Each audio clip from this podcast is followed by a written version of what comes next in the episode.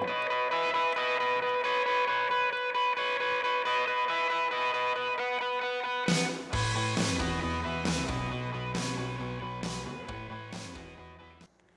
guys. Uh, Bill Farrell here. Welcome to another episode of Rock Bottom to Recovery podcast, actually, episode 45, um, 2020. We're kicking off the uh, 2020 season with a guest, um, Ed Chi- Chino Chanchio. Chanchio. hey, I always, Chanchio. You're the first one ever to get that wrong, Bill. Yeah, I'm sure. so, Chanchio. Chanchio, yes. So, um, uh, AKA Jersey Ed, correct? Jersey Ed, yes, Yeah. yes, Um. And so Ed comes is uh, Ed does a podcast called uh, Friends in Recovery, the Addiction Recovery Podcast. Actually, Ed does two. Um, the second one is Answering the Call, uh, which is a podcast about um, addiction for first responders. Correct? Well, wellness, uh, like Wellness. wellness. Yeah, Okay, yeah. We yeah. talk a little bit of everything. Uh, Obviously, the main topic is suicide because of it. Yeah. You, you know that as being a officer, but we can get into that. So. yeah.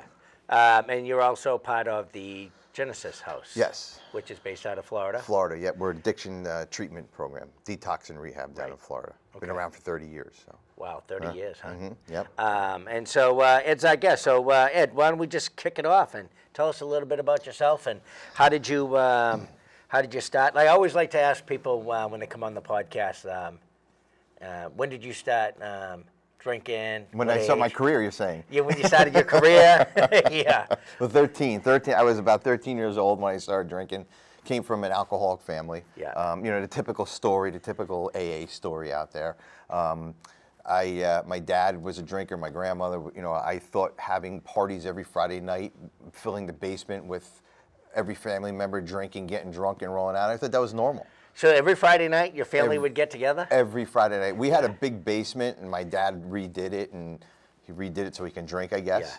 Yeah. And uh, so that's kind of how it started. We- the- Oh, that's exactly yes, exactly. Oh wait, wait, wait! Before we go, before we go any further, Sure. um, let everybody know where you're from. Obviously, Oh. Jersey Ed is your Jersey nickname. Ed. Jersey Ed is my nickname. Grew up in Sayreville, New Jersey. Yep. So what I tell everybody is that uh, that Sayreville, New Jersey may not sound familiar. Yeah. But it, if, if if you know who's from Sayreville, New Jersey, John Bon Jovi. No kidding. Yep, yep. He lived not too far from me. I actually went to school with his brother. Um, so I always say, I got no hair and no money, and he Yeah. got all the hair and all the money. Yeah, he did, and he still has it. and he still has it, yes. And so do I.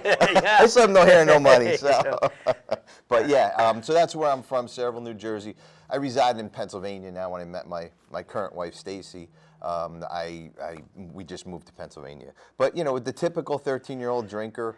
Um, you know, because we were sneaking beers, and Yeah. I, I wasn't an alcoholic at 13, but you know, not too far after that. You were setting the tone. Oh yeah, yeah. Catholic school. Um, so that that was always uh, you know we, we were always kind of restricted and Yeah. and when you can break out when you're in Catholic school you you went full bore. So Yeah. you know that's that's what we did. So So you were confined to the rules and the regulations. oh yeah yeah. Catholic school, Yeah. and as soon as you were free. Well, I ended up on. going to a um, I ended up going to a uh, uh, a vocational school. Okay. And uh, so I went eight eight years through Catholic school, Mm-hmm. and then going to a vocational school was just just kind of just blew me out out the door. I was So- started drinking about eighth grade, Okay, and so uh, vocational school, nine to nine to twelve. twelve. What'd you go for? Um, carpentry and cabinet making. Nice, yeah, okay. Yeah, yeah. Which Uh, later on in my in my career, I was I, I opened up a, a shop for car, a, car um, a, a, a kitchen cabinet shop. and- Okay. And, all that. But So how was um? So obviously maybe a little bit of a culture shock going from Catholic school into the vocational. oh, oh yeah. So yeah. what were you exposed to? And drugs, alcohol, you know, you know, you know, all the. It, it was, it was really, the school was basically. My mom said that uh, I, I I need to go to to um, vocational school because I didn't have the brains to go any further. That's right. That's Yeah. what she said. Yeah, no, no. It's just it's funny you say that because I would be uh, Zach and myself were just having that. We were just having that conversation about um, trade schools Yeah, and stuff for yeah. kids for like us. Yep. Uh, myself, uh, you know, we weren't going. We weren't going to college. No, no, I wasn't. I And, didn't, and uh, I didn't. But yeah. but you know, I listen. You know, and, and the trade schools and all, and no, nothing against the trades, Yeah. but um, you got to have some brain to do that. Actually, Yeah. my daughter's a welder now, and uh, she was she was a chef. She quit and she went. And she's a welder in the union in New Jersey, and you know. Does she like it? Oh yeah, she loves it. Yeah, yeah. She loves the money. She does. and there's not a lot of um, there's not a lot of um, uh, welders out there. No. Good welders No, to boot. no, yep. And their Jersey's growing a lot of buildings, Yeah. so she's constantly busy. Her and her husband, they quit their jobs and went got got into the union, and they're, they're doing. They saved up. Enough, I know we're getting off the topic. but Yeah, they no, no, we are, but they saved up enough of money in two years to buy. She bought a house at 27 years old. That's fantastic. Yeah. So I, That's I good. never did that, but I was So- too busy using. So yeah, so now let's go back to Yes. the vocational school. So you're uh, you got to reel me in. I'm all over the place. Yeah. You got to bring your net in and bring me back. The, so. um, um, so you're in there, and obviously meet up um, with a group of start hanging out with some kids. Yeah, yeah. And uh, what are you doing? Just drinking on the weekends? You Uh, drugging? drinking um, whenever I could. Um, you know, mom and dad um, were kind of at each other's throat. Um, I got a really fucked up story. Oh, That's fine. Go right ahead. I gotta Speak really- freely. Freak, freaks, speak freely, Jersey Ed. All right, okay. So- On our podcast, we do curse a lot, but um, Yeah. so I got a really messed up story. Um, my mom married my best friend. Okay. Um, he was well, he was a little bit older. He was a couple years older, but um, when I was in eighth grade, he ended up moving in the house and really fucked me up. Yeah, that's uh, My, that's, da- my dad's out, and my best friend's Yeah. in the bed with my mom. that's crazy. Yeah, yeah. So then, then ninth grade, I was like, all right, well, you know, he's punishing me. My best friend's out punishing me for leaving a goddamn mustard Yeah. out, and and uh, so I just go get high. Takes care of everything, right? Was he trying to? Was he trying to like bring some discipline to the house too? Um, Or I just- guess there was, um, you know, he was a young kid. Yeah. he was 21 years old or however old. You know, he he didn't he did what he he did what he had to do. You Yeah. know, and, and that was it. He was, I guess he was trying to be the dad, but it didn't go over well with Yeah, me. It ended up it ended up in a huge fight. Him and I duked it out, and I left the house, and Yeah. that was it. So you know, I was 17. Where'd you? That's 17. Wow. Mm-hmm. Where'd you end up going from there? My best friend's house. I lived in his trailer. He had a little trailer on the side of the house. Plugged it in, and I lived there for God, six, seven months until his Yeah. mom found out. And then she kicked you to the curb. Well, she kind of told, um, you know, and then I ended up, what, sh- you know, she didn't want me living there. She Yeah. wanted me in it because it was a party. It was it was a huge, huge party vehicle. That's all it was. No And- parental guidance. No, no. He would he would drive. he- I would drive her. He would drive to school every day, and I was still in school when I let when I got kicked Yeah. out. So when I chose to leave, but um, then I started living at my grandmother's house, and that was a disaster. Um, but I, I love my grandmother and grandfather. They helped me through my recovery and everything. Yeah. Later on in my story, that's they are a big part of my recovery. Yeah. And I miss them. They're they're both gone, but I miss them. They were they were near and dear to my heart. So. Yeah, yeah. So it, it was uh, it was it was crazy, but you know the typical drinking through high school. Um, I think that was in about twelfth grade when all that happened. So, Yeah. Okay. Um, you know, then then I had kids early, 21 years old. I had my first Wow. kid. You just. Uh, Just went, went at it. yeah. You know. but of course, all the cocaine use and Yeah. coke, back in the 80s, cocaine was huge. Um, you know, I, I think I did more, the, and I guess the, the viewers and, and listeners can relate to this, um, who's as old as us. Yeah, um, yeah. And That uh, cocaine made me drink more. Drinking was my passion back Yep. then. It was my go-to. It was my girlfriend. It was my my wife. My everything. It was Yeah. my everything. It was it was the only thing that would listen to me. So you know, and Yeah. viewers know that too. So. Um, and what kind of uh, drinker were you? What happened when you drank?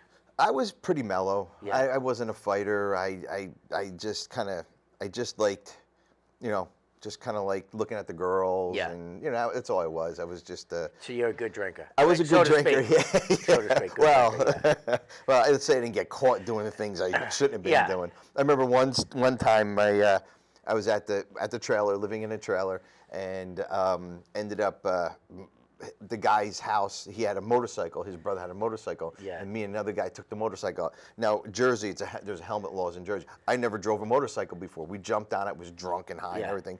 Went down the hill, took a right, and we crashed. Thank God neither one of us were hurt. I know that's crazy. I know, I know. And it, we just got got up through the bike to the side and went back partying again. I still don't know to this day whatever happened to that motorcycle. Wow. I used to have we used to have a kid in the neighborhood. He um, he used to try to get on his bike and pedal, and he would never he could never do it. But he would just spend hours, the determination to try to get to where it was that he was, was, going. yeah, yeah. Uh, but he would get on, maybe go like maybe a half a foot, and then Yeah. tip over. oh yeah, yeah.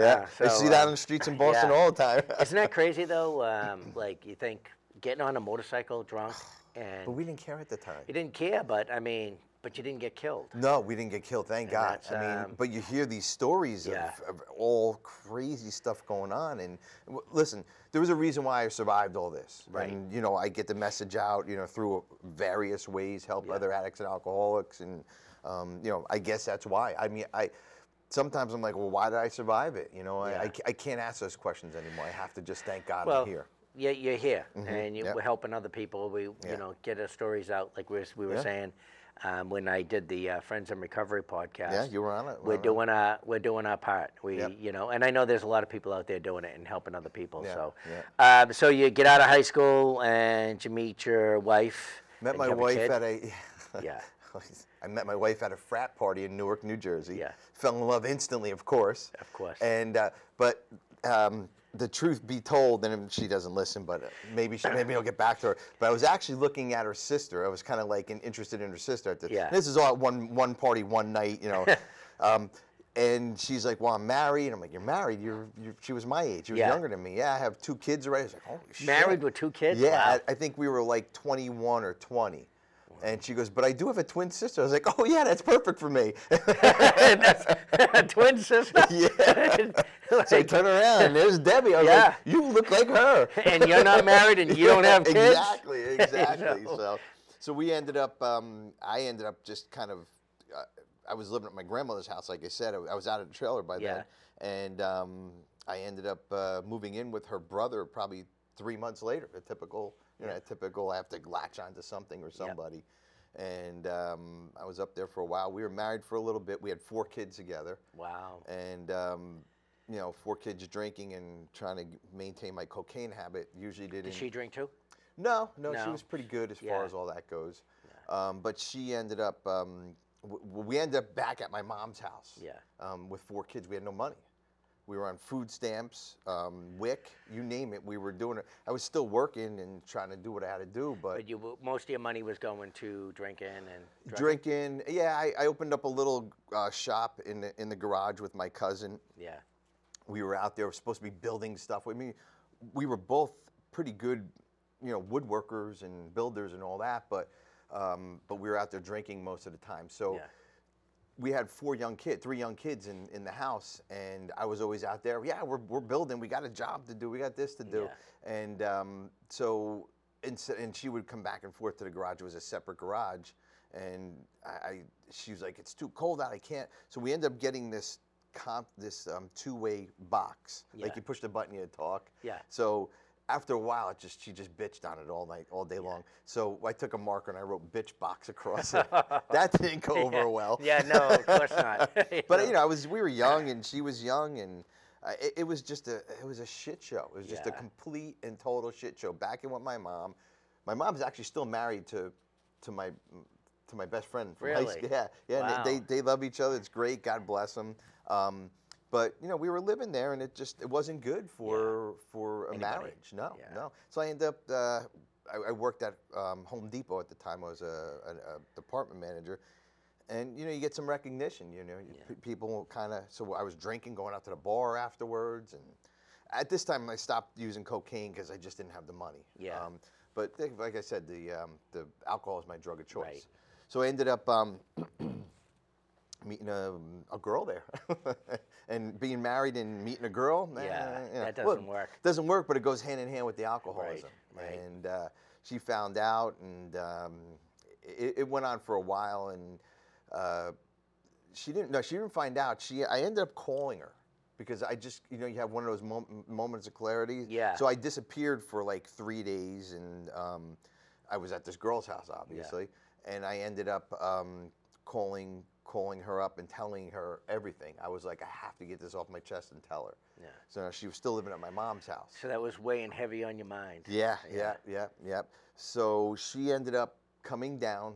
I was about an hour away. She ended Yeah. up coming down to this girl's house with my mother in the car. Yeah. Did you know they were coming? Um, yeah, I, I asked her to come pick me up, and I asked her to take me to rehab. Okay. But that's all I knew. I, I didn't know anything else. I didn't Yeah. know about AA. I just knew I have a problem. There's something going on. Get- And rehab wasn't like it is today. There's a rehab on every block. Everybody works for rehabs. It, it- it's just completely different than it was, you know, than it was way back when. Yeah. so she ended up taking me back home. I ended up trying to commit suicide that night. Mm. Half-ass attempt. It was. It was more like More of a reaching out. Exactly. Yeah. Yeah. So I ended up. She ended up taking me to the hospital. I drank. It was like uh, an hour drive to the hospital that we were that we only knew where a detox was, um, and we ended up. Uh, I ended up getting in an emergency room. They did an evaluation with me. Obviously, she said I tried to commit suicide, Yeah. and they put me in this nice padded room, Yeah. and uh, wouldn't let me out to go take a piss. And when you got to go, you got to go. Yeah. so needless I was in there for a few hours, and you know, I wet And myself. even even I, I've, I've uh, visited friends and and um, that have meltdowns or whatever in those places, Mm-hmm. Oh, yeah. and it's like I always walk in, I'm like, this is like the worst place to stick somebody it was horrible. who's having like Yeah. some type of a breakdown yeah, or it whatever. was but it was horrible, but it's different now. It's Yeah. it's a little bit more, you know. But it but when it you know this is 25 years ago. You Yeah. know, the- the- I don't even think HIPAA was even around 25 years Probably ago. not, right? You know, I think or maybe it was some but- version of it. Yeah, but it not wasn't. as, not as much as no, nowadays. no, no. So so I ended up talking to my supervisor at work, and I told him I didn't want anybody to know, but everybody probably did know, you know, Yeah. this, you know, the, the story. And and he said, take off whatever you want to take off. So he told the the boss, the the store manager, and uh, he just said that. used my grandmother. I said my grandmother died, so they gave me. They gave me 45 days off. They, had to, they had to know where I was. I mean, Yeah. come on. So I spent 45 days over at the uh, at St. Clare's Detox in um, in Boonton, New Jersey. So you told them that your grandmother died? Yeah, they're probably all working on in rehab. But Yeah, oh yeah. let yeah. them believe yeah, that exactly. we think that his grandmother exactly. died. Well, let me tell you. Well, no, I shouldn't say that about Home Depot. I'll keep my comments to myself. Yeah. So, but um, I used to work at Home Depot. oh, did you Yeah, really? for almost like four four years. I was or at 12 years. Wow. Yeah, yeah, Yeah. And that's a breeding ground for alcoholics. Yeah, That's what I was uh, going to say. yeah. So you can edit this out if you want. no, no, let it roll.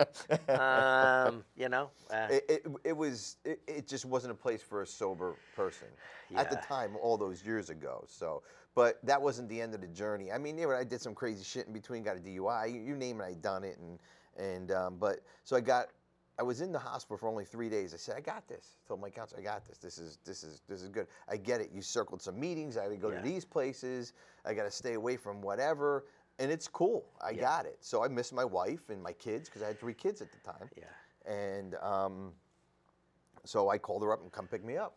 And you know, I was cleared because my suicidal ideations were gone, Yeah. and I was cleared for that. And she ended up um, coming to pick me up, and uh, I'm like, "Oh, look, there's Dad at the bar. Let's go stop by and see him." And I and that's the bullshit, the bullshit that I that, that we lay on everybody. I said. "Um, We're just gonna go in, and it was like a shot and beer type Yeah. bar at the time, you know, way back when, and they had the little 35 cent beers. So I told, her, I said, the guy at the detox told me I could have one of those little beers. He said, you know, stick with the little yeah. beers. The little uh, what they call them? Uh, we used to call them Little- pony. Yeah, yeah, yeah, pony yeah, beers. yeah, exactly, yeah, yeah. So I had one of those little ones, and um, and needless to say, a year later, I'm back in rehab. Yeah. So you know, and, and it just came back tenfold. So, um, but then I end up staying again. Well, no, I wasn't. Uh, the second time I was in for 45 days. The first time I was in for three days, and I got it. I, I the second time I, I was just too miserable. Yeah. It was it was just. You know, I was 20, 28 at that time. Yeah. And I, I knew there was something wrong. I knew. So that that second time in, you knew like, um, um, I got to stop. I got to do something. I, yeah, I knew. I mean, even though I was a year before I was in, uh, but I didn't know. I didn't really. I didn't go to the AA meetings. Yeah. I didn't do any of that stuff. But I, I knew there's something wrong with me. I mean, I, I just knew it. There was, there was just something wrong. I craved alcohol constantly. By that time, my, my cocaine, like I said, I just couldn't afford. Couldn't Yeah. afford it at that point. But um, I just craved it constantly. I couldn't stop thinking of it. And I said, I need some help. So I, I remembered the detox. She took me back to the detox. Um, I, uh, I, I go to the detox. I get out 45 days later, the second time around. I go back to my mother's house. 45 days, she must have threw all my clothes on the front lawn. All my shit was out. I had no place to go. She had a restraining order against threw me. the stuff out? Your- my wife. your wife, Yeah. yeah. And my mom wouldn't let me back in the house. Nobody. So I'd pick up all these clothes. Um, and I had long hair. I had a beard. It was like I was a completely different guy than what you see here. Yeah. But uh, but I wish we had some of those pictures. I know. I, I think I might have one. I can I can send. It's a crazy picture, but um, you know, and, and in, in, along the way, I have a bunch of tattoos. It was another addiction. I enjoy tattoos now, Yeah. but way back when, you had to be either a dirt bag or a biker. Way back. Yeah, there was another. Yeah, everybody has them now, yeah, but it was everybody- a different. Yeah. yeah, yeah. My all my Oh, all my kids have them. Yeah, There's yeah. some type of yeah. I yeah. I, I had my first tattoo I got when I was 16 in high school. Yeah. I was, my girlfriend was 18. She signed for it. And, you know, it's just stupid shit you do. Yeah. So you know, but um, you know, I, I got out, had no place to go. So of course I go knocking on my grandmother's door three years later, or five, ten years later, whatever it was. And I, I said, Nat, I need a place to stay. You got three weeks. That is when it." she opened the door, you said, "That's I need a place to stay." Yeah, well, I I, thought for sure you would have said, "You're alive." oh, You're she might have. She might have. I don't remember those days too clearly, but kind of winging it here. yeah. but uh, but she took me in. She said, "You only have three weeks." I do remember her saying, "You have you only have three weeks." Um, needless to say, I, I three weeks wouldn't have done it. Um, Yeah. It was three years later. I'll go into that a little bit more. But she was a very supportive of my recovery. My grandfather, they they, they would have kicked my ass if I drank. I think that scared me more than Yeah. anything. You know, to So- stay sober. so there was uh, there was some accountability on. Oh yeah, yeah. They they were saying like, and they held you to it. They did. They Yeah. did. But also, I my first year recovery, about a year and a half, I wanted my wife back. I wanted Yeah. my kids back. You know, we, we want that familiarity back, Right. and and uh, you know, I would go to this, and I tell this story all the time. I go to, the, I, I went to this meeting um, in South River, New Jersey, Tuesday night fog lifters, and uh, I would go to the beginners meeting. and It would you know, it'd start off in the bingo hall when we smoked cigarettes Oh, and yeah, all drank that. coffee. yeah, yeah, drank Yeah. coffee, and I was the ashtray guy and all that. but it broke off into a beginners meeting, and I always went downstairs to the beginners meeting. And um, a year of me, you know, a year of every week me coming in saying, I want Debbie back, I want her back, blah, blah, blah. So finally said the same thing, and it was an old timer, and he goes, Ed, shut the fuck up. you get her back, you're gonna get everything you worked so hard to, to get back. So now you gotta understand, my wife had a restraining order against me, wouldn't let me see my kids. I was in supervised visitation. I was seeing them uh, for almost two and a half years to see my kids in an office building that I had to pay $100 a week for an hour to go see them. Um, it, she really put the screws to me. Yeah. I, I shouldn't say she did. I mean, I created it for her. Yeah, and I want to. I want to. Since you mentioned that, I'd like to um, ask you. So, Mm-hmm. how did that uh, factor into your recovery? Because that's got to be really difficult, and I think that's a lot more common Mm-hmm. for people um, when they're in recovery and they're stealing. They're trying to deal with a broken relationship Mm-hmm. and kids. Yeah. It, wa- I mean, how did that affect you? Like, it, it was tough to stay. I, it was tough to stay sober at that point. Um, it wasn't. Not that I would want to drink, but I surrounded myself with AA. Yeah. I went to meetings. I went to three meetings on Sunday, two on um, on Saturday. I did therapy, counseling, men's groups. Um, got involved with whatever I could just to hang on to that, that program because every Friday at one o'clock I'd have to drive to Parsippany, New Jersey Yeah. from Sayreville, an hour drive. I'd cry all the way up there, see my kids, and then cry all the way back Yeah. home. And when I went back home, there was a, a Step Beyond club, a, sober club. Yeah. And I would go in there and I would I would cry myself to sleep on the couch. Yeah. And Tony, uh, he was he was the he was like the caretaker there. I would wake up and he would have a veal parmesan and linguine laying on the on the thing for me. He knew I was I was spent. It was Yeah. it was a, it was a tough thing. So my favorite meal is linguine with a you know veal parm and linguine. So you know those days where yeah, yeah I had to just grab onto whatever I could because I knew I didn't want to drink, but I also you know how But do you I get my feeling yeah like you oh were yeah really feeling well, yeah the- that was my go-to. That was Yeah. what took care of me. You the know? guilt, the shame. Yeah, yeah, yeah, yeah. So those things really kind of kept you hanging on, right? I mean, Oh, as yeah. far as Well, from yeah, turning to the, booze. The program did, like yeah. completely immersing yourself Yep. into these programs, whatever it Absolutely. was that you could do. Sponsors, everything. Yeah. And I, st- I was working at Home Depot for a while, and God, God was looking out for me. So this one guy, kind of, he was the,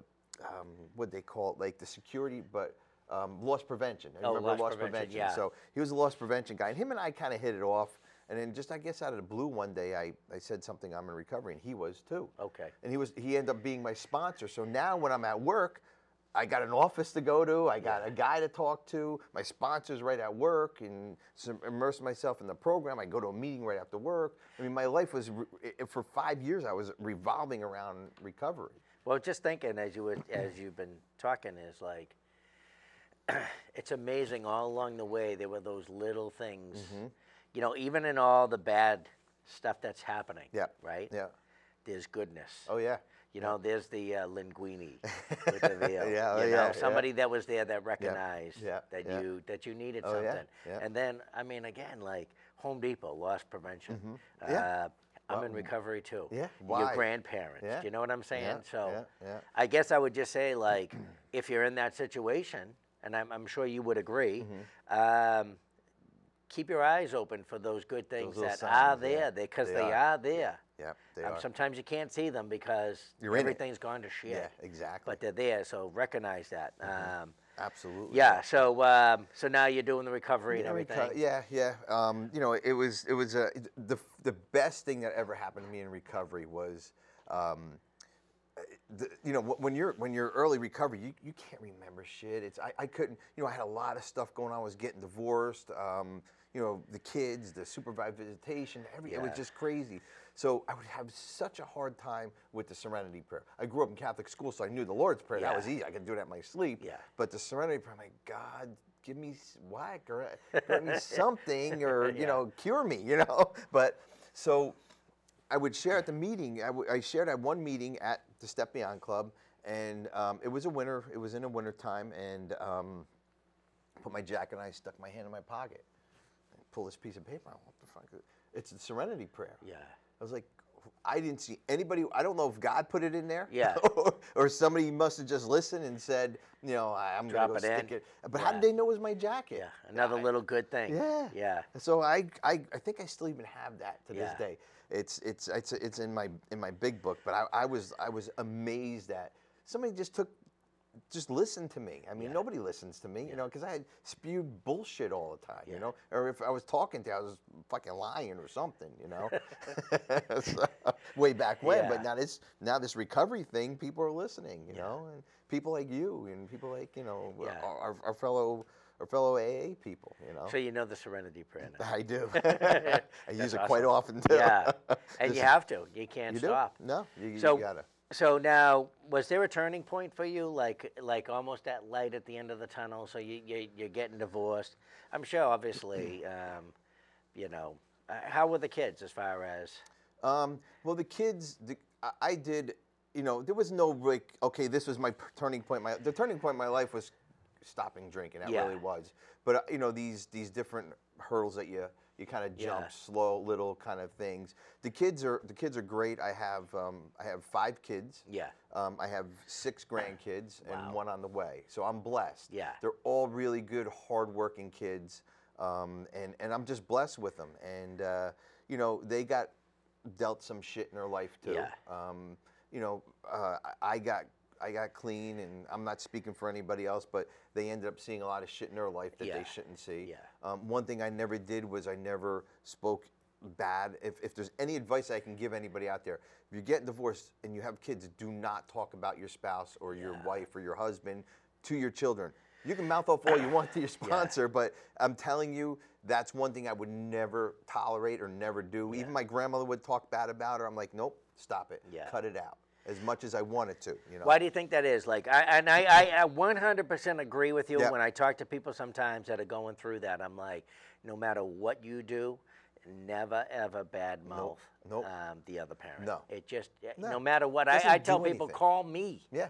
You can bad mouth them to me. Yep, yep, um, and I'll absolutely.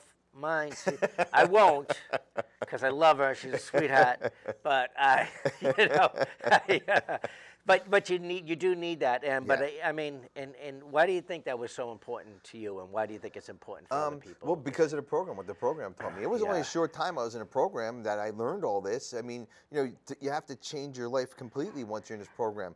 Um, like I said, I had long hair, beard. Yeah. My, my sponsor at the time said, get rid of it all. Well, I didn't go this extreme, but Yeah. but I got rid of the beard, cut my hair really short. Um, I changed everything. Yeah. Uh, those clothes that were spewed all over my lawn, threw them all out. Bought new clothes because I didn't need um, Jethro Tull uh, Yeah. uh, concert shirts or you know a big marijuana shirt or a big fuck you Yeah. on uh, you know with the finger. on. I didn't need that. That's not who I was now. Right. You know what I mean? So I so I- kind of out with the old. and yeah, I changed when when they told me to change everything, Bill. I changed everything. Yeah. You name it, I change it. I did not want that life anymore. I I was desperate not to be in that Yeah. life. But I knew there was, I knew the disease was knocking on the door, and I knew there was, a, there might have been a foot in in the past because it was comfortable. Yeah. And I was fighting this way, and that disease was pulling me that way. You know. It's familiar, the Yep. past, and, It's and like you said, and it's Yeah. comfortable. Yeah. So it, it is kind of. It, I- could see where it'd be scary yes. to do that. Oh yeah. Yeah. But but for you, it it, it worked. Yeah, And it did. Yeah. it did absolutely. Um, so, but but you know that was you know you know I, I the, the drunkalog is good, but I always like to say all the good things in life because the program brought me good things. That's what it brought me, uh, and I'm not talking about monetary. I'm talking about me. It brought Yeah. me back. I mean, it, it, it, brought who I am. It brought my spirituality. I get on my knees and pray every day. I thank God for what I have. I love my kids dearly. I love my wife dearly. Um, I, I, I, I just, you know, it's just an amazing life today. That's what Yeah. it brought me. And if, if I got nothing else in this world, I'm a hard worker, um, you know, so so I do I do good as far as that goes. But I wouldn't be here if it wasn't for the program. Right. And anybody out there suffering and sick. Now this is all those years later. Right. But you know, if you're you're at the beginning stage, you can never see that. You know, I remember and, and how and let me, uh, how true is this when you, when you got 90 days? Like, oh my God, 90 days. And then somebody next to you goes, well, I got five years. I'm like, how the hell did you get five years? That's impossible. Yeah. You know? Yeah. and So- and so, um, you did the steps. Any particular step hard for you? No, I, I had a, I had a, uh, the guy in Home Depot. He ended up um, just kind of work. He was very spiritual. Yeah. Um, he was he was a really really good guy. I mean, really. His name was Sean Lennon. Believe it or Oh, not. yeah? Yeah. I was, I'm a big Beatles fan. I'm a huge John Lennon fan too. So No relation, though, No, no, yeah. no relation. Yeah. But um, but uh, he ended up. Um, I, you know, he ended, th- this was a sad part of, of my recovery. Um, he taught me a lot. He, he, Yeah. he was actually the one said, "Do not badmouth your wife. Do not Yeah. say." And he drove it into me. He was, he was kind of an AA Nazi. Um, Okay. But he ended I know them. Yeah, oh Yeah. yeah. I, that's my sponsor now is an AA Nazi. I Yeah. love them. I love, I love the AA Nazis. I need it. I need somebody to kick my ass. You know. Yeah. I need that. So um, I ended up. Um, you know, he ended up calling me in his office one day and said, I can't sponsor you anymore. I go, well, what are you leaving? Or he said, no. He said, I started drinking. He said, Wow. heroin was my drug of choice, and I don't have a problem with alcohol. And thank God he did that because, you know, he could have, you know, I don't know where he's at today. I don't know whatever happened to him, um, but I didn't need that. And he told me that it'd be better off if we didn't associate with each other, which is great. I mean, Yeah. he was he was real honest about it. And but I learned a lot. And and, and you know this, if in your life you have to take things and move on to the next level. Right. Learn from that level, move on to the next. Grow, mature. Exactly. Yeah. So and that's what I did. So. Yeah. Wow, that's just interesting that um, you know, he that he he drank. I, to me, like, and this and then this is ju- just me. I can't do anything. No way. nah, You Nope. know. Nope. Um, have a hard time taking aspirins. yeah, I, I don't. I don't really take a lot of medication either. Um, Mm-hmm. Yeah. yeah. And I had diverticulitis for a long time, and um, I refused to take the pain meds. Wow, wow, But then it gets to a point over the years where I ended up taking them. But Yeah. I, you know, I was very conscious of Yes. Well, I ended up taking them properly. Yeah, about 15 years into my recovery, I ended up um, breaking my collarbone. Yeah. And um, I cracked it in half. And I was in this little hospital up in Bar Harbor, Maine. They wanted to operate. I was like, no. The hos- the, this room was bigger than their hospital. I was like, no way. So they wanted to give me morphine and all that. And Yeah. I said, no, I can't do it. I mean, it was a lot of pain. Yeah, I can imagine. So they ended up trying some non-narcotic drugs, and they said the morphine has to. I said, I, I have to call my sponsor. So I called my sponsor, and he's like, "What are you fucked up?" Yeah. He goes, "You what? And you're not taking the Yeah. morphine?" He said, "You got to do that." So he gave me his blessing for that. Yeah. And then, then when the pills came, and this is good for anybody who may, you know, it might might come across this. Um, I was taking Valium and um, and some kind of oxys at the time. Yeah. So the Valium was to stop all the um, the spasms that were Yep. going on, and the oxys obviously were for the pain. But every time I took one, I called them, I wrote it down. Yeah. It was put away. I had nothing to do with it. And after about a week, I was like, all right, this is enough of this Yeah, stuff. yeah. And I had to detox myself from the from the Valium for a- it was I slept on a couch for about a weekend, and I just started taking he, the Tylenol the, the or Tylenol or Motrin yeah. or whatever. That was fine. Yeah. It hurt like a bitch, but I was fine. So, Yeah. You know. But I, I, I- think that's pretty common too for people um, that struggle with addiction. Like once they begin to get clean, Mm-hmm. Yep. they really don't want anything to No. do with anything. No. And and I get it and I understand, but maybe in those situations where you do need to take it and have somebody that you trust, Yep, give yep. them to you. Yep, You know, that's and I think you only happened. need them for like a few days, really, That's and then you can was, go to yeah. Tylenol. Yeah, yeah, it worked Uh, well, It- and, and it was a pretty. It was f- broken in five spots, and it was. It, it didn't come out, but it was. It was pretty bad. Yeah. So you know, but I, I just I there was no there was no and I keep looking at that life that I used to live in, and whatever whatever I choose, you know. I don't want to go back to that life. Right. You know, that was a horrible, horrible life. You know, don't get me wrong. There was fun times when we were drinking, Yeah, but it got black and dark at the end. And and I'm not going to go back and go, you know go hang out in the pits and drink beer in the back of the pickup truck. That's not the kind of that's not what's going to happen. I'm going to go and it's going to get really bad, really fast, and go downhill. Yeah. And I'll probably end up dying. Yeah. You know, that's you why I won't. don't want to go back. Yeah. Now today I'm I'm here. That's it, and I work I work my program. And so now you work the program, but now you work for. Let's talk about um, the work that you do now. Yeah. So you work for the Genesis I work House. for Genesis House, It's yeah. based out of um, Florida. Florida. Yeah. Mm-hmm. And how we met was through um, the EAP DOC officers. So, absolutely, yeah, um, yeah. For people that are just kind of tuning in, I am a uh, correction officer, and I'm also one of the uh, EAP officers. So anybody, any employees in the department that gets themselves into trouble, um, I will. Um, connect up with them and get them the resources that we need. And sometimes we have to send people out Mm-hmm. to treatment programs. And uh, for us, um, we, especially when it comes to officers, we need to send them to some type of first responder Yep. program. Um, we can't just send them anywhere. Um, and so that's how we ended up connecting Yes. up. Um, talked to um, the EAP officers there, and they said, "Oh, we've got to talk to Ed." And Yep. so one thing led to another. Um, so you talk a little bit about the Genesis House and the, the programs that you have. Well, uh, Genesis House, we're, uh, we're a, a very small facility. We're 26 beds. We're not big. We're very, um, I, I like to call it like a boutique type Yeah. facility. Um, we're, we're a 30 to 90 day program, and we do have a first responders track. We have a Christian track also. Um, so we do a little bit of everything down there. Um, What's the Christian? Christian. Christian track. It's basically a faith-based kind of um, Treatment program? Treatment, yeah. And that's again, that's just the track. If you can be an atheist and come to us, you can be Yeah. an agnostic, come to us, and believe whatever it is, you can, you know. So how do you? Uh, f- well, obviously we know first responders. Yep. We know where we're sending. that. Exactly. But how do you um, determine uh, some somebody for? Would, would it be something that they specifically would ask for? They for? can. They sometimes they ask Yeah. for it. Uh, other times, you know, um, you know, when when we're, when we're in that position, going to rehab or or you know whatever the case may be, for me it was there's no God.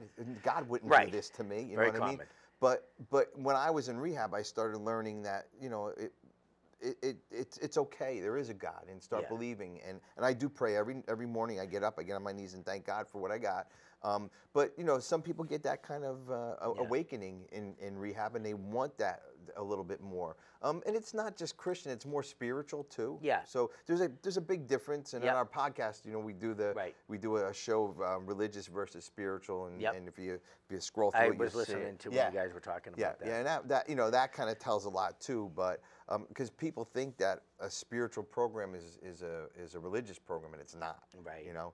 Well, we, we and I the podcast that I was on, we did talk about that. We Oh, yeah. talked about like remember I was telling you, my father needed to do his meeting. Yep. Every week. Yep. Um, because it grounded him and it got him That's into right, a, a- right, a yeah. solid um, um, foundation for the week Mm-hmm. because. People don't realize like five, six days can really beat you down. Mm-hmm. Oh, Life can beat you down in a very short amount of time. And what I realized for him was he'd go to AA and the next day he's a totally different person. Oh, and so whether it be AA, NA, whatever it is, so for me, church, uh, that's my spiritual Yep. thing, and that's kind of where I connect in, Yeah. and I get grounded for that certain amount of time. Yeah, so I think um, don't write one off. You know, if it's Yeah. not for you, it's not for you. It's but yeah, yeah. but be open minded to it. You know? See, my thing with church, first of all, my mother ended up turning into this. I don't want to say holy. I don't know if the holy roller is the right word, but Holy kind roller's of- cool. Okay, all right. it. So it's too much for me, and and always pushing God. God wants you to do this. God, I- know He does, but that's my belief, not yours. I would never push it on you. You should be in church. You should be doing this. Why aren't you going? It's just not for me. I don't. I don't buy it. I. I if I had to wait till Sunday to go see God, I'd be fucked. Yeah. Okay, I do a lot of running, so when I'm out there running, I talk to God. That's my kind of, and I get out on Sundays. I'm usually running 10 miles on a Sunday. Right. Listen, you try to run 10 miles without God, and you ain't Yeah. getting through it. I can tell you that. You know, so. Well, I think it's amazing. Like, um, yeah, like you said, you don't have to wait. You can connect in Yeah, to your higher. that's yeah. the whole higher power thing. Yeah. If people, I'm out on the water, Yep. um, or I'm hiking or something, Yep. and, I, and I'm connecting into something deeper Yep, and exactly. greater. And you know, I just have to say this because you mentioned your mother and Holy Roller Uh-huh. and pushing God and everything. And I, when I was in construction, uh, a, a buddy of mine was like, "You know what, man? If that guy don't shut up, I'm gonna knock him out." All he keeps saying is, "Hey, hey, hey, hey, hey, hey." He goes, "This is your problem. This is your problem." And I was thinking, "Holy roller, you know, you got some AA Nazis and they Yeah. push it." Oh, yeah, yeah, And I, yeah. I explained to him at the time. I was like, "Well, see, I said, listen. First of all, understand something. His intentions are good. Yes. Uh, as crazy as it makes They you, are, yes. He was in one place at one time, yeah. And now he's in a much better place. He's married. He has a family, Yeah. and and and AA work for him. Yeah, and yeah. so And you you, know, want everybody to know about something you- great. when it's something great, I you know, want people to know. I, and that's a Uh, good point. I never thought about it that way when my mother does that. I don't yell at her. I don't say Yeah. anything to her. I listen to her. She sends me, well, years ago when it was tapes, she would send me tapes of, Yeah. and I, I would, li- I'd listen just to say I listened. It- but it wasn't for me, and Yeah. it wasn't my thing. You know what I mean? That's her thing. And, um, and that's that's kind of what the Christian program is. So we'll tailor. Again, we're very small, and and when you come to us to Genesis House, I don't want to make this a commercial for Genesis Yeah. House, but I, I we've been around for thir- I've been there 15 years, or the Yeah. 30 years. Um, but when you come to us, it's it's tailor made to exactly who comes in. You know, so you're different than than me. Right. I'm not going to throw you through a cookie cutter program because it worked for me. We're going to figure out what you want. We're going to give you a psych eval. We're going to do everything we need to figure out Yeah. who what you need, and then figure out what Bobby needs and Sally and Tommy, and give them a kind of a, a, specific program. So thirty years, huh? Oh, yeah, I know. 30 years, and it, it's it's just an amazing program. Yeah. I'm, I'm blessed. My, me and my wife work for Genesis House. And how did you end up connecting into Genesis House? Um, my son went there. oh, we did. yeah. So that's how, because I didn't want him to go where I was at, Yeah. and where I was working. I was working for another treatment center, and I just didn't want him going there because it just. I'm thinking to myself like, he's gonna come here. It's gonna be five days, and Yeah. he's gonna be out. So somebody said, well, there's a place called Genesis House. All right, well, it worked for you. No, my he said his daughter went. Well, that's cool. I said, Yeah. you know, just get give me. He goes, it's in Florida. I'm like Florida? It's like you out of your Yeah. mind? Send my kid to Florida? That's too far. And he said, Ed, it's not about you. It's Yeah. about your son getting the best treatment. What's best for him? Right. And he gave me the, the pros and cons of being down in Florida. And he went down. Um, he was there for 45 days. That's when we were taking adolescents. We don't work with adolescents Yeah. anymore. But um, he he got out, and about 60 days after, me and my wife quit our job where we were working at, and we ended up going down Wow. and working for Genesis. I was just so impressed with what they did Yeah. with my son. and and he's just still doing good to this day. He's yeah, he's actually working in the same field that that I work Yeah. in. He does the same thing. which is very common, Yeah, you yeah, know, when, yeah. and, and and needed. yes, You Yep. know, when people Absolutely. people need you know to relate to people that have been there and done that. Absolutely, yeah. You know, so that's fantastic. So it's a passion of mine. Yeah. It's my job isn't a job. When I go to work, it's not a job. It's it's it's a passion. And you know, I would I, I I would never retire. I don't think because Yeah. I love doing. I meet great people like you. I meet great Right. people all over the country Yeah. that we talk about recovery. My job is to go out to talk to people and better my recovery. Yeah. That's what it's about. Here we are. I'm talking. I'm bettering my recovery Right. tonight. You know. So, so how do you handle um, the ones that you, you you can't get to? You know, you've you've helped and they keep falling back and keep falling back. Um, You well, know, you because know, that's frustrating. It is And frustrating, but they're on their own journey. That's how we have to look at it. And one thing I'll never do is work harder than somebody else Right. for their recovery. And I- Explain that real quick, just so people understand. well, if I, if I'm putting more into it and trying to convince you and talk to you, I'm not going to hard sell you about treatment. Yeah. If you if you listen to my story and I tell you everything that I, that's what's going on in my life, tell you a little bit about Genesis House or just the AA program in, in general, and it's it's not for you and you think your life is good the way it's going. Yeah. That's it. You know, of course I'll try to help them because it, it- it yeah. is the right way to go. But once once I'm starting to kind of beg and plead, I'm not. I'm Yeah. done. You, It- you, you can't. you can't. It doesn't no, work like no. that. Not every, everybody's not blessed like Right. us. Everybody out there, even some folks are listening. They may understand it, but they may not get it. You know, on our podcast too. You know, people always say, "Well, how do you get it? You have to want it." You know, Yeah. you have to want it. And it's it's sad too because I, I I mean I do know people that they're still struggling to this day, Mm-hmm. and it's like ah you you know there really is a better life for you, and unfortunately Mm-hmm. Yeah. you we just have to wait Yeah. until oh, yeah. you want yeah. it. Some people, I'll say, if you know people that want to get, they're, trying to get in treatment or, or, or making a good show for their loved one or whatever. Yeah. I'll tell them if if you call me, we talk about recovery. We talk about wh- wh- which way you're going to go. Don't tell, don't talk about this, that, and the other thing. I said if we're going to talk about recovery, yes. If not, then I, I, I just can't get into it anymore. Yeah, You know. yeah. I, I'm not going to sit there. I'll sit there and listen to them. I'll understand them. But when it gets a little too over the top, then they have to. about all the things that they're doing. Or, Yeah, yeah, yeah. yeah. I didn't drink today. I'm like, Yeah. oh, did you go to me- no? Didn't go to a meeting? Did you go to no? eh, eh, You know, it's the same old, same yeah. old, and and uh, you know, it's just as much as you want to help them, you want to drag them into rehab. It just doesn't work. You know. You just made me think of my father. He used to always say, "Don't tell me what you're doing, show yeah, me." Exactly. Yeah. and yeah, that's yeah, it. And so, exactly. so um, all right. So you're you're working at Genesis House. You've been there for a while, you and your wife. Yeah. And now you do these uh, podcasts. How did you get into the podcast? Uh, and how did you meet um, The the Podfather. Podfather, Mike? Who we were hoping he would be here today, know, but he I had to go to a meeting. He did. He did. Um, yes. Yeah. He, he works in the field, so he he had a he had to go in a meeting. But um, so Mike is a um, a police officer, as you Yeah. know, and he was the EAP like Yep. you for Lowell, the Lowell, Lowell, yeah. uh, the city of Lowell, and he had he was the police. You know, he worked with the police officers. So him and I for ten years um, were going to this place smoking cigars. And um, cigars, yeah, yeah. so we smoke cigars on our show, by the way. That's so right. If you tune in, you- you'll So- see us smoking cigars. I think we smoked you out that day. Yeah, but- we, I was fine. I hung tough. Yeah, I was told I can't bring cigars here, so This Feel is a little a funny. smoke-free zone. feel funny not uh, having a cigar. There's the Podfather right there. that's the Podfather, Melissa. Melissa. Yep, and that's Um, sweets. That's Sweets. Yep. But we don't see Sweets' face. we don't keep see. It. Yes, that's you get it. to see his back. That's but you know what I could have brought today, and I wasn't even thinking, was like um, the bubblegum cigars. I should have brought a I couple I could have had it in my hand. I could have held it in my hand like the pen. Remember you pick it up and you go, yeah, yeah, and, and the- blow it out. and yeah, the yeah, powdered sugar would blow yeah, out. Yeah, So, yeah, uh, yeah. so you met Mike. So I met Mike. Uh, we go, we went to a cigar shop in um, in New Hampshire, and uh, that's his thing. You know, some some people you take out to lunch in this field. Some Yep. people you have a cup of coffee with. Yeah. Other people you meet in their office. Mike just wanted to have a cigar. That's all he wanted to do. Ten years we're having a cigar, and then. Um, about two years ago, he goes, "You want to go upstairs?" I'm like, "What are you talking about? Go upstairs? Like, you got your gun? I'm like, you're not taking me upstairs to do me in, are you?" So, um, no, he goes, "There's a podcast studio upstairs." I'm like, "Uh, "What the hell is a podcast studio?" So we go upstairs, and it's this gorgeous Studio 21 in in in New Hampshire, above the cigar lounge. Um, we were there for almost two years doing podcasts, and I think that's not the studio. No, that's there's another one. picture. That's our new studio.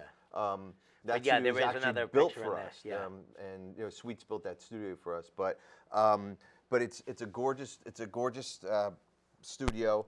Um, but we ended up Sweets is, was a friend of mine for about ten years, and he's he, he kind of produces both of our shows now. We Yeah. have um, Friends in That's Recovery. the uh, studio, right? That's yeah, yeah. It looks like ESPN. It's gorgeous. Yeah. You know, it, it's it's a beautiful studio. I actually cropped that a little bit, and there's the cigars. there are people are cigars. Yeah, yeah. So yeah.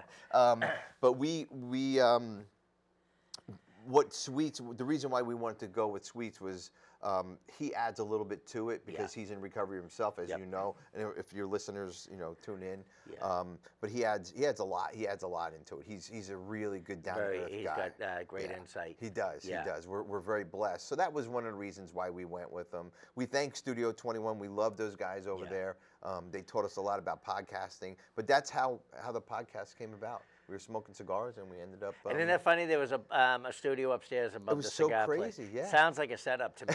I know, So I we'll have to address that with, to the Podfather. We'll talk to the you guys have you Podfather about it, yeah, So you yeah. have the um, now you have answering the Answering call. the so you have two podcasts. Yes, yep, Um, yep. Friends in Recovery and answering the Yep, call. yep. So, there, it's under a Friends in Recovery group. Our, our group is called Friends in Recovery. Yeah. That's what we do. And there's meetings. I'll, I'll, I'll explain the meetings too. But um, but answering the call, First Responders podcast is about um, first responders wellness. Yeah. As you've been on the show, um, so we talk a little bit about everything: suicide. Um, we, body cameras we just spoke about. Um, you name it. You know, I give the me and Sweets give the uh, the, the I guess the the civilian end of things, and you know what we might see from the civilian Yeah. side. And Mike, the Podfather, ends up talking because he has experience. Right. He was a cop for 35 years. So from the uh, civilian um, point of view, is it usually your head's turned this way? I'm usually and doing the- Podfather's yeah. coming in straight, and you're looking.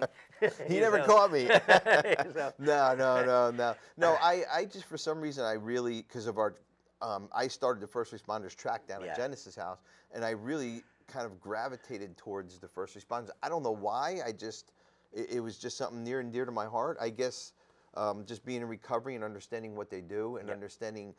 Uh, All the challenges in their lives and the Right. mental health issues and the suicide problems and and you know um, they have to just turn it off when they go home. and it's it's almost. Well, you know, it's you hard. Yeah, I mean, you're gonna go home and tell your wife, I just cut some guy down today, or, Yeah, or I just seen somebody get, you know, Yeah. stat. You're not gonna go home and tell her that, so you leave it. Right. And then it builds up. and if it affects you and you know and, it, and it's not like um, if you share that at work people Yeah. say man up Yeah, exactly. and it's not that they're not saying it to be uh, mean in any sh- way shape or form it's Yeah. just a coping mechanism that we have to uh, uh, utilize to um, to thrive in that environment Mm-hmm. exactly. and but it takes a toll It does. It's called And the like you drop in the said, bucket. yeah. And every drop in the bucket, it keeps building up, and that bucket overflows. Yeah. And they end up either coming to you or, uh, you know, they come to me but i'm seeing the same stuff that they're seeing I know, you I know? know, I know. Well, you're, you're equipped a little bit better to deal with it. Well, I, I have a better understanding Yeah, now, and. I, I have You don't have to keep it in, you know? And I was thinking about this when I was driving over today. Um,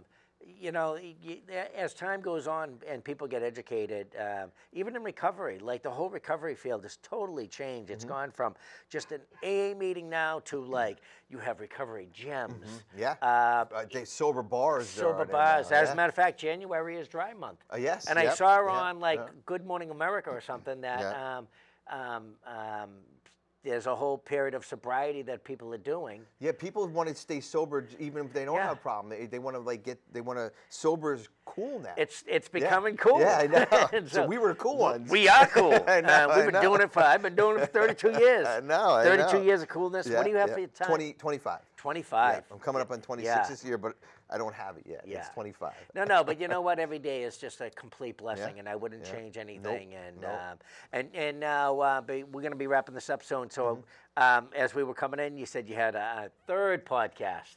Yeah, well, do you wanna mention that, or you wanna hold off? It's not up and running yet, but if you can look for it, it's well, um, we have we have two now. First one's Friends in Recovery, Friends in Recovery, the yep. Addiction Podcast. Yep. That's on Facebook. Then you want to look for um, Answering the Call, Mm-hmm. um, the Addiction. Uh, no, I'm sorry, friend. Uh, answering the call. It's a little been going all day. Yeah. So answering the call, the First Responders podcast.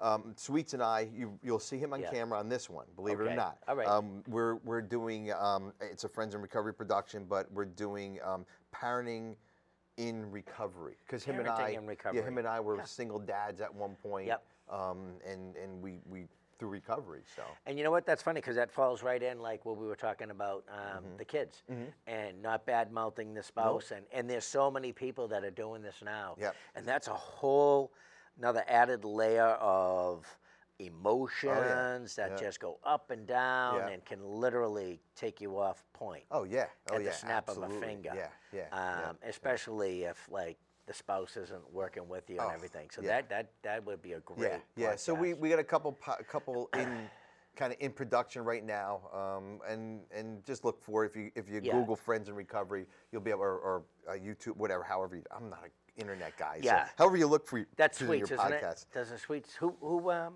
So wait, Sweets Podcast Studio does our podcast. Yeah. Okay. Um, but and and he'll he's gonna come on. He you know he'll come on to that show. But um, but he's in recovery. He he just wants to give Yeah. back, and, and that's how he's giving That's back. Sweet's way of giving back. Yeah, he's- he's a great guy, yeah, Because he- I, I know somewhere I was looking, maybe I saw like twelve thousand downloads on one of the episodes. Yep, yep, Um, yep.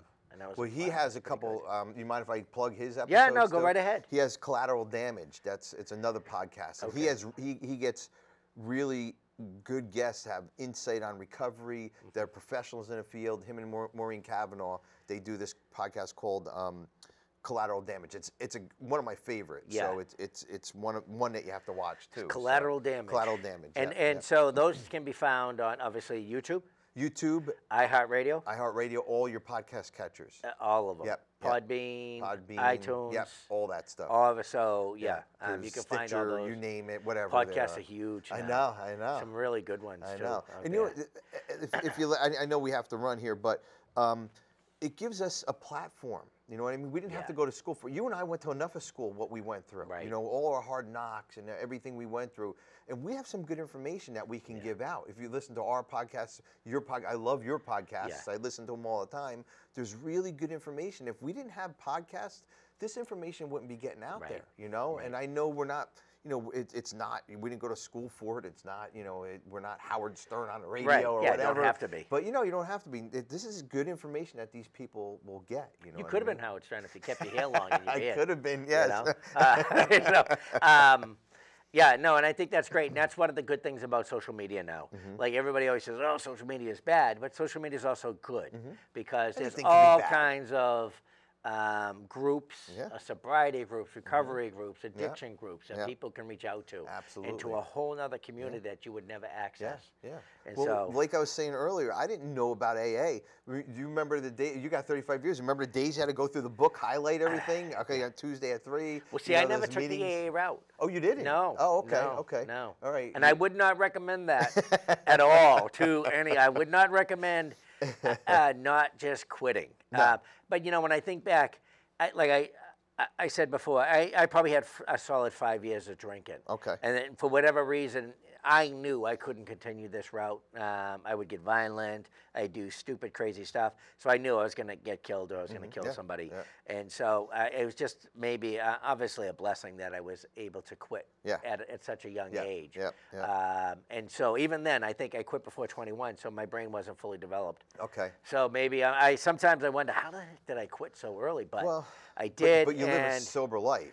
I live a sober Not life. a dry life, a sober life. Yeah. Well, what happened, and I, I mentioned this on the on your podcast, Mm-hmm. was that um, the spiritual side of it didn't come into my life until the age of 38. Okay. So from there was that whole almost what a good 18 years Mm-hmm. of, you know, I mean, I, there was some spirituality, but the real spiritual connection didn't come until 38, Okay. and I just realized something's missing in my life, and I don't know Oh, what yeah. it was, Yep, and yep. that's what it turned out. to. That was the kind of the the, the That's a connection. that light bulb Yeah. moment. Oh, yeah, yeah, um, yeah, which yeah. is just absolutely amazing. Yeah, and then I had to contain myself Yeah. and not become a holy roller. There's nothing wrong know? with it. It's just you Yeah. know. I mean, it, it it is a great feeling, and you know, but you know, just like AA, you know, you want to tell everybody about it, but you gotta you gotta continue. yeah, yeah, and sometimes that that might take uh, nobody will ever want to hang out with you again. So Yeah. you have to realize, all right, I gotta got to tone it down. Yeah, exactly, And yeah. but we get it, Yeah, and uh, yeah. we want other people to get that. People just want to share good things Yeah, in their exactly. life. So Well, that's why you go to meetings. You talk about Yeah. it. You and I can talk about Right. it. You know, you can talk about God, all your spiritual. I don't care. I, I get it. You know, I Well, it's just it. funny when uh, when I'm on my on the road and I'm kind of meeting up with people and I talk to people. If somebody tells me they've lived a Cursillo, I know now I can speak absolutely freely. What is that? It's just a um, it's Like it's code? Not, it, no, no, it's a, it's a it's like a three day retreat. It's not really a retreat, but um, um, it's Catholic based, but it's not anything what you would expect. Okay. Um, it was just an unbelievable, amazing weekend. It's kind of Um, a retreat. I've been on a it's bunch like, of yeah, retreats. retreats. I used to go It's- to Jesuit retreats all the Yeah, time. so it's kind of uh, probably the same thing. Yeah, I, I, for me, I just realized my, it, that- that weekend for me, I realized my higher power was real and he was personal. Mm-hmm. Oh, yeah. he was very, very personal. yeah. So it really changed everything in my life Yeah. at that moment, Yeah. and uh, I guess I got it when I needed to get it. That's right. And um, That's right. so, We're, we only get- we only get what we need when we need it. Yeah. So. Um, and so. Is there anything else you'd like to share before we wrap up? I thought this was awesome. No, I'm glad you just uh, the podcast. If you can look look us up, um, you know we always we always. And I'm going to put those all in the description. Cool. Okay. Okay. Um, so if you guys are uh, interested in any of the uh, podcasts, the Friends in Recovery, answering the call, um, collateral damage. Collateral damage. Yeah. Um, I'll I'll try see if I can um, get a link into the Yeah, description when yeah. I when I share it. You have to be very careful when you share on social media. yeah. Yeah. Facebook Absolutely. will shut you down. Oh yeah. Yeah. Spank you and throw you into a corner. Yeah. yeah. So uh, well, yeah. and, and also if anybody's listening, they want to know my story a little bit more. Yeah. They feel free to call me. I'm, I don't know if I can give my number out or not. Yeah, throw it out Um, there. What- It's uh, 215 694 1994. And that's my personal cell number. If you have any questions or whatever you want to talk about, um, I'm I'm here. you I'll throw I'm- that I'm in here. the description. Perfect. Okay. Good. Yeah, if you guys have if you have um, questions about the Genesis house, um, if you know somebody who might be interested in going there or whatever. Or I just mean, recovery, yeah, whatever, whatever you want to talk about. Yeah, Yeah. If you want yeah. to be in a guest on our podcast, So obviously the description's getting bigger, but we'll get all that information in there. you get some homework Um, now. yeah, and so um, with that, we'll wrap up this episode of Rock Bottom to Recovery. Um, you can find us on um, Facebook. We have a Facebook page, uh, which is where you can watch this video that we're recording now in the studio. Um, or you can listen to us on iTunes, uh, Podbean, and I don't think we're on iHeartRadio, but I think that's the next step for us uh, is to get on those other um, uh, pod pod platforms. Yep, yeah. Um, also, to uh, give a shout out to the Holbrook Cares Coalition. Uh, that's how this uh, podcast came about. Uh, one of the ways that this podcast came about, and uh, the Holbrook Cares Coalition was started uh, just uh, probably over five years ago. Uh, it was just a group of community uh, people in the community coming together to to address um, addiction, and uh, through that, that's how this podcast podcast came about. Um, and they have uh, um, a great amount of resources. So if you're um, in the South Shore area, if you live in the Holbrook area and you are looking to tap into some resources, uh, go to the Holbrook Cares Facebook page. Um, they meet the first Tuesday of every month at the town hall at 7 p.m. Um, send us a message or send uh, Rock Bottom to Recovery a message. If you have a story that you'd like to share or you'd like to come on the podcast, we'll figure out way, a way to do it. And um, that's it. So um, stay clean, stay sober. If you're struggling, keep just keep doing it. Give give us some words of hope, Ed. Jersey Ed, give us some words Ed. of head. Just like I close every every Yeah. show. Stay sober, everybody. Stay sober, everybody. That's the best way to. Perfect. that's- Thank you, guys.